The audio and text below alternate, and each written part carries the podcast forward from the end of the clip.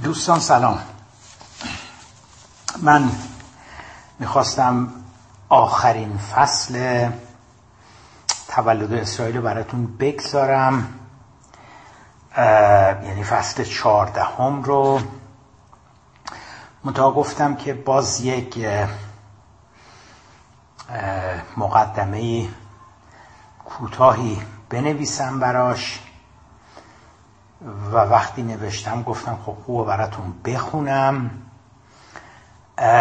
حالا اونایی که فصل سیزدهم رو که به صورت صوتی براتون گذاشتم گوش دادن حضور ذهن دارن. ولی محض اطلاع اونایی که فصل سیزده رو فایل صوتیش رو گوش ندادن من یک مدخل نوشتم که می‌خونم براتون و بعد فصل چهارده که آخرین فصل تولد اسرائیل است رو می‌گذارم. در این حال یکی دو تا نکترم اشاره بکنم. استقبالی که شماها از فصل سیزده کردید یعنی فایل صوتی فصل سیزده کردید واقعا منو قافل گیر کرد. یعنی فکر می‌کنم اشتباه نگفتم که فصل سیزده تولد اسرائیل توی این مدتی که این تلگرام و اینستاگرام به راه افتاده یعنی مال خود من به راه افتاده فکر نمی کنم هیچ پستی به این اندازه لایک خورده بوده باشه. به تقریبا نزدیک فکر می‌کنم نزدیک سی هزار تا رسید. البته چیزی که باز برام شگفت انگیزتر بود این بودش که توبا خانوم رکورد فصل سیزده رو هم شکست و یک چند ستایی در حقیقت از تولد اسرائیل هم رفت بالاتر. علا کل حاله منم دیدم که با توجه به استقبالی که شما از فایل صوتی کردین منم دیدم که فصل چارده رو براتون صوتی می‌خوام بگذارم به حول قوه الهی و این مدخله رم به صورت صوتی می‌خوام براتون بخونم. در این حال فکر کردم که خب با توجه به اینکه همه فصول تولد اسرائیل رو شما الان دارید به صورت نوشته من با توجه به استقبالی هم که کردین من انشالله به تدریج از فصل اول رو به صورت فایل صوتی براتون بخونم و براتون براتون بذاریمش توی تلگرام و اینستاگرام. بگذاریم. این مدخلی هستش که قبل از فصل آخر کتاب که فصل چهاردهم هستش براتون نوشتم. در فصول گذشته دیدیم که علا رقم پیدایش مدرنیته در اروپا و کمرنگ شدن سلطه سیاسی، فکری و نظری کلیسا معزالک یهودی ستیزی از میان نرفت. فلواقع شکل آن و یا درستتر گفته باشیم اسباب و علل یا انگیزه های آن تغییر یافت. اما اصل نفرت و ضدیت با یهودی ها همچنان باقی ماند. در عصر بعد از رونسانس مذهب دیگر عامل نفرت از یهودی ها نبود. بلکه یهودی ستیزی و یهودی ستیزها معتقد بودند که اخلاق، فرهنگ، تاریخ، تمدن و بالاخره و مهمتر از همه نژاد یهودی ها از اروپایی ها متفاوت است. یهودی ها از نژاد پست اقوام سامی می آیند و به واسطه عامل نژاد خلقیات فرهنگ و رفتارهای فردی و اجتماعی آنها متفاوت و متضاد با فرهنگ و تمدن اروپایی ها می باشد از دید یهودی ستیزها یهودی ها مالپرست رباخار و ثروت می باشند که برای رسیدن به ثروت از هیچ راه و روش غیر اخلاقی در کسب و کار و تجارت از جمله دروغ، احتکار، فریب و امثال هم پروایی ندارند. در این حال یهودی ستیسا معتقد بودند که آنها به هیچ کشور ملت و آب و خاکی هم ارق و تعصب ملی ندارند چون وابستگیشان فقط به قوم و اقلیت خودشان می باشد موج جدید ضد یهودیت کم و بیش از اوائل قرن نوزدهم ظاهر شد. نخستین تظاهرات و اختشاش ها علیه یهودی ها از اوائل دهه 1830 در اروپا ظاهر شد. در روسیه و شرق اروپا امواج یهودی ستیزی با نفرت و تعصبات بیشتری همراه بود و هزاران یهودی در جریان آنچه که از نظر تاریخی به نام پوگرام ها معروف شده در نتیجه حمله عوام کشته شدند.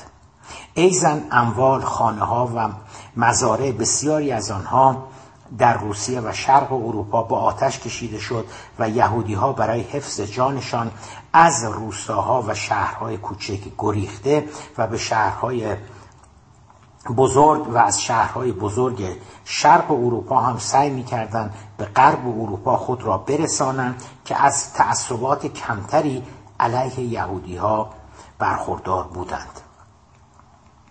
تحول مهم دیگری که در پدیده یهودی ستیزی اتفاق افتاد آن بود که شماری از برجسته در این متفکرین چهرهها و شخصیت فکری فرهنگی هنری اروپا هم به جریان یهودی ستیزی پیوستند.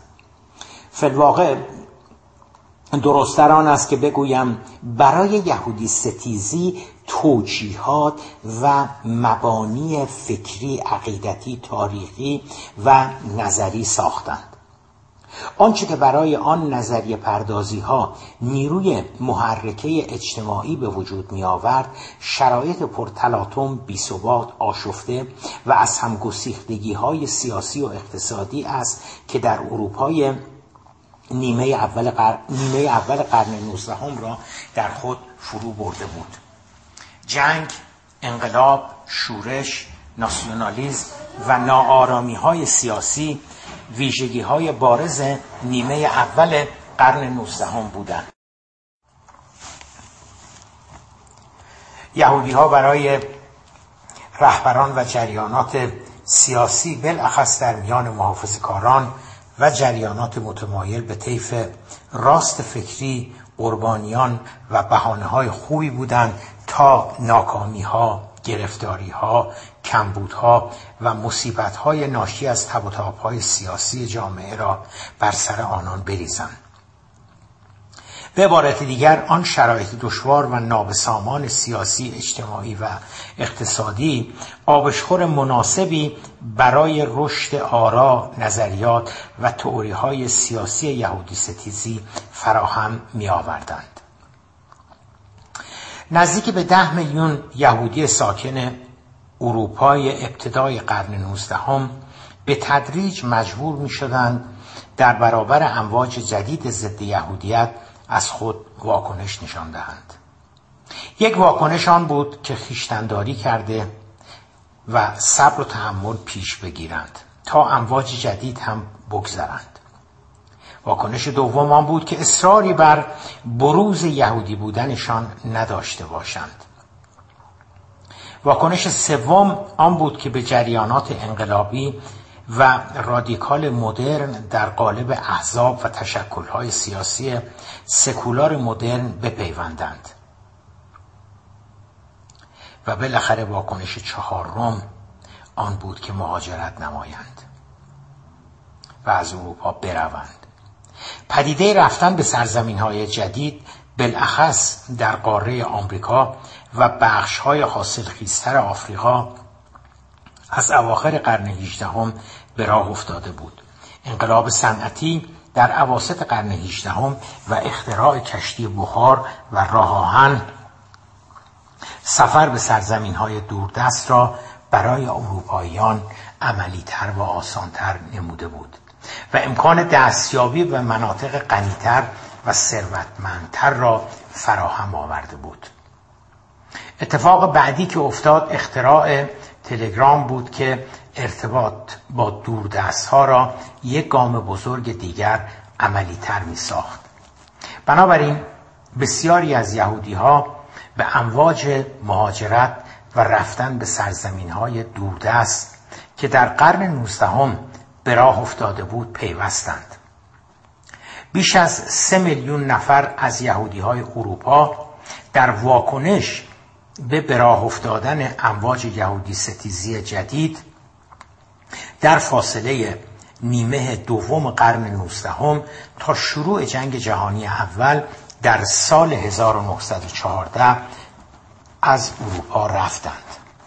دو میلیون نفر به آمریکا و یک میلیون نفر دیگر هم به آرژانتین، کانادا، استرالیا، نیوزیلند، آفریقای جنوبی، شرق آفریقا و بالاخره چند هزار نفری هم به فلسطین مهاجرت کردند.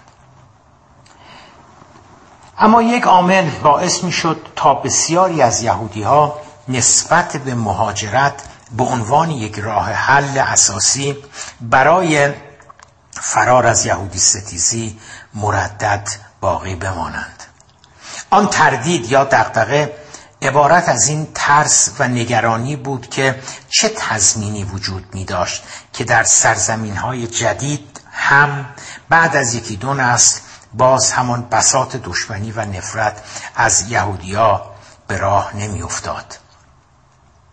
با توجه به اینکه به تدریج ساکنین اصلی این سرزمین های با توجه به اینکه به تدریج ساکنین اصلی این سرزمین ها اروپایی هایی داشتند می شدند که مثل خود یهودی ها به این سرزمین های جدید مهاجرت کرده بودند.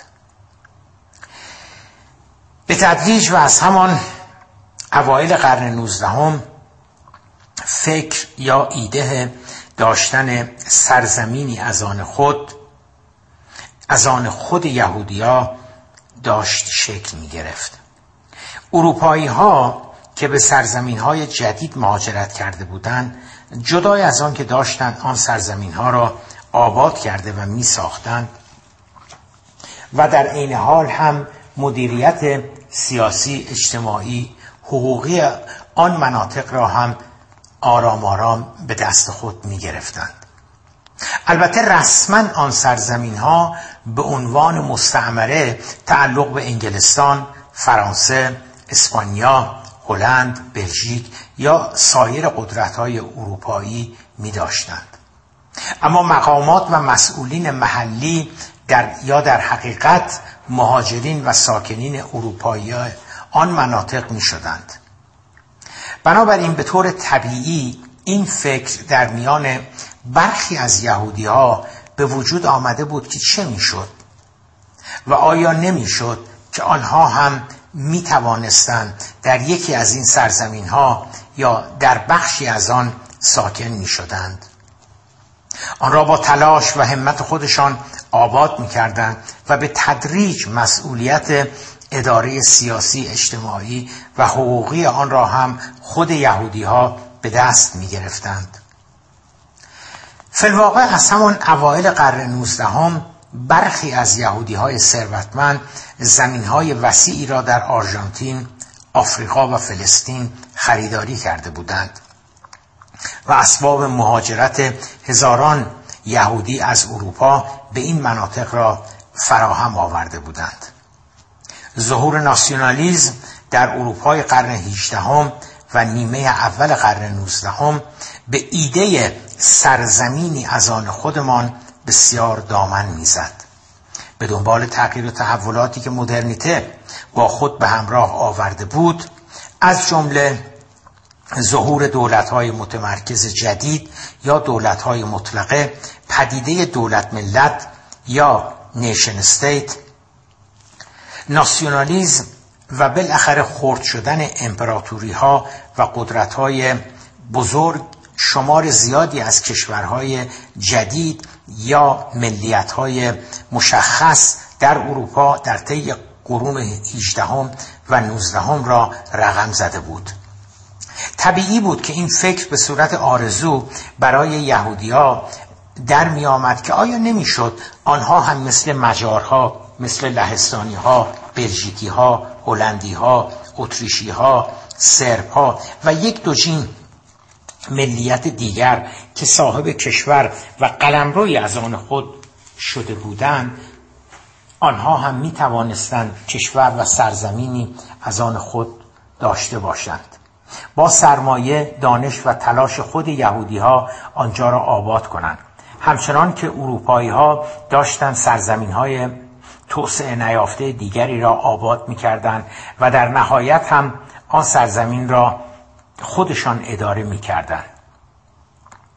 تا دیگر سروار اروپایی ها نباشند تا دیگر منظما مورد تبعیض و بعضا نجات پرستی و بعضا انواع و اقسام فشارهای اجتماعی و سرانجام خشونت و کشتار قرار نگیرند این آرمان ها و رویاها از همان اوائل قرن نوزدهم توسط شماری از نویسندگان یهودی در قالب ادبیات رومانتیک به صورت داستانهای بلند و کوتاه ظاهر شده بودند. قهرمان این داستانها موفق می شدند تا با انتقال یهودیا به سرزمینی جدید از شر وضعیت موجود نجاتشان بدهند. در چنین شرایطی بود که یک داستان واقعی اتفاق افتاد. ماجرا محاکمه یک افسر ارتش فرانسه بود به نام آلفرد درایفوس. او متهم شده بود که اطلاعات نظامی ارتش فرانسه را در جنگ به آلمانی ها داده و برای دشمنان فرانسه جاسوسی می کرده محاکمه آلفرد درایفوس حسب ظاهرش یک محاکمه معمولی میبایستی می‌شد. این نه اولین بار بود که یک نظامی مرتکب جاسوسی شده بود و نه آخرین بار آن بود. اما آن محاکمه بدل به یکی از پر سر و صداترین و جنجالی ترین رویدادهای زمان خودش شد. داستان از آنجا شروع شد که درایفوس یک افسر ارشد یهودی بود. در حقیقت درایفوس نبود که به محاکمه کشیده شده بود بلکه یهودیت بود. آن محاکمه جامعه فرانسه و کشورهای دیگر را به دو گروه مخالف و موافق درایفوس تقسیم می کند مخالفین درایفوس که اکثرا که اکثریت را تشکیل می‌دادند او را قطعا جاسوس می‌دانستند و معتقد بودند که درایفوس سمبل درایفوس سمبل فرهنگ اخلاق و تمدن و نژاد یهودیت است. او سمبل و مثل مابقی یهودی هاست. او چیزی متفاوت از سایر یهودی ها نیست. مابقی یهودی ها هم مثل درایفوس هستند و درایفوس هم مثل مابقی یهودی ها است. وطن فروش فقط به فکر منافع پست خودشان خائن بیوطن مادی مالپرست و بدون داشتن ذره از مسئولیت و تعهد نسبت به کشوری که در آن زندگی می کردند. محاکمه درایفوس در حقیقت بهانه شد تا احساسات نهفته شده علیه یهودی ها بتواند بیرون بریزد در جریان آن محاکمه هزاران فرانسوی بیرون دادگاه اجتماع کرده و علیه خیانت به فرانسه شعار می‌دادند و وقتی درایفوس محکومیت پیدا کرد شعارهای مرگ بر درایفوس به سرعت تبدیل به مرگ بر یهودیت شدند. آن محاکمه فقط جامعه فرانسه و به تعبیر غرب را تکان نداد بلکه به بسیاری از یهودی ها نشان داد که واقعا جایی در اروپا نداشتند. یکی از کسانی که به شدت تحت تاثیر ماجرای درایفوس قرار گرفت یک خبرنگار جوان بود به نام تئودور هرتزل که برای تهیه گزارش آن محاکمه نشریهش وی را از اتریش به فرانسه فرستاده بود. هرسل یک یهودی تحصیل کرده سکولار بود که خانوادهش همانند هزاران خانواده یهودی دیگر ساکن شرق اروپا همانطور که گفتیم به واسطه فشار علیه یهودی ها در عواسط قرن 19 از مجارستان مهاجرت کرده و به اتریش آمده بودند. آن محاکمه هرسل را مجاب نمود که نه مهاجرت و نه مبارزات سیاسی و اجتماعی برای به دست آوردن حقوق برابر چاره برای یهودی ها نیستند. وقتی در فرانسه که چشم و چراغ روشنگری مدرنیته و مهد انقلاب کبیر می بود این چنین سرشار از نفرت از یهودی ها می بود تکلیف روسیه و شرق اروپا به طریق اولا دیگر روشن بود. هرتزل در جریان محاکمه درایفوس به این نتیجه گیری رسید که یگان راه نجات یهودی ها در ایجاد یک سرزمین یک موتنی برای خود آنان است. تفاوت مهم هرتسل با نویسندگان رومانتیک قبل از خودش این بود که او فکر ایجاد یک سرزمین برای یهودی ها را از قالب یک آرزو و یک آرمان و از قالب یک رویا و افسانه تبدیل به یک واقعیت نمود. او آنچه را که نویسندگان یهودی نزدیک به یک قرن می‌شد در قالب افسانه و رمان و داستان مطرح کرده بودند در قالب یک نقشه راه عملی درآورد و به دنبال ایجاد یک سرزمینی واقعی برای یهودی ها رفت. هرسل و همفکرانش جای خاصی را در ابتدا در نظر نداشتند. آنچه برایشان اهمیت داشت فکر تأسیس یا ایجاد سرزمین و کشوری برای یهودی ها می بود جایی که آنها آن را آباد کرده و بسازند و سپس خودشان مدیریت سیاسی اجتماعی و حقوقی آن را هم به دست بگیرند. بخشهایی از آرژانتین مالدیو در شمال اروپای مرکزی اوگاندا در شرق آفریقا و بالاخره فلسطین نامزدهای تأسیس کشور یهود بودند که از میان همه آنها فلسطین توانست انتخاب اصلی شود. البته بسیاری از یهودی ها با ایده او در ابتدا همراهی نمی کردند و برخی هم حتی مخالف وی بودند. از دید یهودی های مؤمن و متدین بازگشت به سرزمین موعود توسط یک ناجی و یک مسیح موعود صورت می گرفت. نه یک یهودی سکولار که اعتقادات قرص و محکم دینی هم نداشت به نام تئودور هرتزل یهودی های با نفوذ در کشورهای اروپایی هم از ایده او چندان استقبالی نکردند. از دید آنها ایده هرتسل رویاهای یک جوان آرمانگرا و ایدئالیست بود. یهودی های ثروتمند هم که عمدتا در کشورهای غرب اروپا در بانکداری، تجارت، صنعت، واردات و صادرات، کشتیرانی و حمل و نقل بودند هم به ایده او یک نگاه کاملا اقتصادی داشتند. از نظر آنان سرمایه گذاری و انتقال ثروتشان به یک سرزمینی که آن سوی دریاها بود به نام آرژانتین یا استرالیا و یا هزاران کیلومتر دورتر در آفریقا همانقدر غیر منطقی بود که سرمایه گذاری در فلسطین عقب مانده مملو از باطلاق و مالاریا.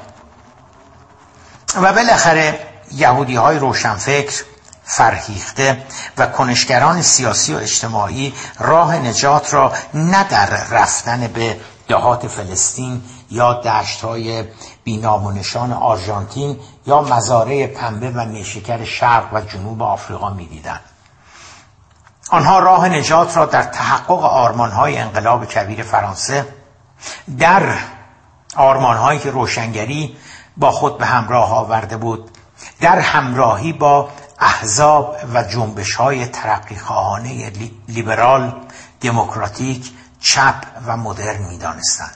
بنابراین ایده ایجاد موتنی برای یهودی ها یک آرمان خیال پردازانه و رویایی در ابتدا بیشتر به نظر نمی رسید اما این همه داستان نبود. اگر در میان یهودی های غرب اروپا ایده هرسل با استقبالی مواجه نشد در عوض کم نبودند یهودی های شرق اروپا و روسیه که آن ایده برایشان به عنوان خیال پردازی های یک جوان آرمانگرا ظاهر نشد. بلکه بیشتر به عنوان نوری بود در انتهای تونل سیاه یهودی ستیزی و آنتیسمیتیزم طبیعی هم بود که استقبال از ایده ایجاد موتن یهود در میان یهودی های شرق اروپا خیلی بیشتر باشد. چون در آنجا فشار و تبعیض علیه یهودی ها همانطور که گفتیم خیلی بیشتر از غرب اروپا بود در این حال و به علاوه برخواستن امواج جدید یهودی ستیزی در اروپای غربی هم به تدریج طرفدارانی را برای سهیونیزم و ایده هرتزل به همراه می آورد. هرتزل در سن 44 سالگی و درست هفت سال بعد از نگارش مانیفست یا رساله تشکیل کشور یهود در سال 1904 فوت می شود. اما شاید زمانی که فوت شد خودش هم خبر نداشت که قطار تولد اسرائیل را به راه انداخته است خب این مدخلی بودش برای ورود به فصل آخر تولد اسرائیل یعنی فصل چهاردهم و حالا در یک فایل جداگانه فصل چهاردهم رو هم براتون قرائت می‌کنم.